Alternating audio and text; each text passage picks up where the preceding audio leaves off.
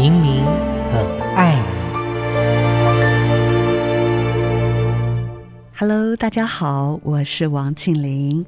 今天我们来聊一聊一个比较麻辣的话题。如果你有女儿，她想跟男友同居，身为父母的你，该如何面对才好呢？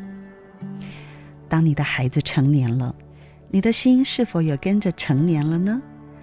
而当你的孩子成年了，她刚好又是女儿，你愿意让她拥有自主权吗？你放心他自主的行使自主权吗？啊、这不是饶舌啊、哦，这基本上就是一个我们要放手让孩子成为他自己的过程。如果女儿想跟男朋友同居，你该怎么看待啊？有句话说，父母怎么想，孩子就怎么长。当你想坏了，孩子也就只能长坏了。其实啊，这件事就要从你的孩子。不论是女儿也好，儿子也好，从他们开始交男女朋友的第一天开始，做父母的就可以经常和孩子分享从前啊，你们做父母的是怎么谈恋爱、怎么交往的经验。越把这个话题谈到了台面上，就越引发孩子能够跟你无所不谈。所以借由父母的敞开来引导孩子，能和父母谈心。交心，其中孩子的恋爱学其实有三大议题哦，这是所有的父母都该了解的。孩子在恋爱的过程里，三大议题，第一个就是身体，第二个就是金钱，第三个就是未来。所以关于同居，刚好这三件事情都囊括了，不是吗？身体、金钱、未来。其实啊，你会发现同居这件事情，当然，嗯，可能对以前的这个古早。的父母来说，这简直是一个非常大尺度的挑战。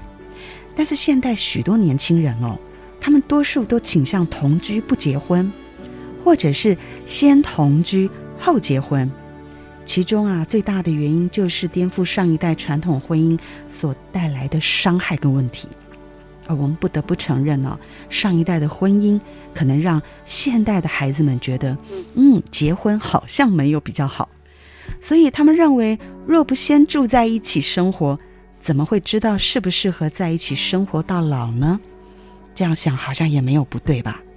因此，若是交往稳定之后，需要对彼此的家人认识哦，然后再来跟儿女去谈两个最重要的确认问题。第一个是，如果你们有小孩了，在同居的过程里有小孩了，你们会不会有之后的打算？有什么样的计划？先让我们知道。那也引发了孩子去思考：要同居了，万一有小孩了，是啊，有没有下一步的计划呢？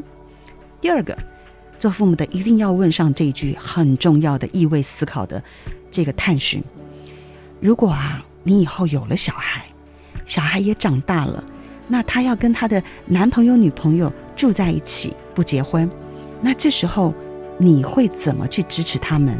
也算是教会了我们现在怎么来对待你，这就是所谓的意味思考。然后呢，并且互相了解立场的探寻。其实啊，无论孩子最后怎么做选择，你们会发现一件事情哦，让孩子知道你永远都会爱他。那么在第一时间，不论发生什么事情，孩子都会告诉父母。我想，就像是生了孩子之后的每一天。都像是一个奇幻旅程，有精彩，也有一些眼泪。然后你会发现，这个孩子的成长过程，他们即将面对的一切也是如此。所以啊，我们现在的父母，传统的父母，要慢慢的松开了一些界限，没有错，情愿让他们来大胆的尝试一下，这个人适不适合跟他们活到老，生活到老，也不要像我们那个年代。好像从一而终，明明它不是一段我们享受的关系，我们喜欢的婚姻。所以现代孩子的爱情观、身体观、金钱观、未来观，我相信也都是我们这一代的父母可以一起去成长、一起去了解的，对吗？所以如果你家里有一个女儿要同居了，往后面一点想，很可能这也是他的命运另外的一个开始，也不一定。好了，我们今天就先聊到这里了，下次见。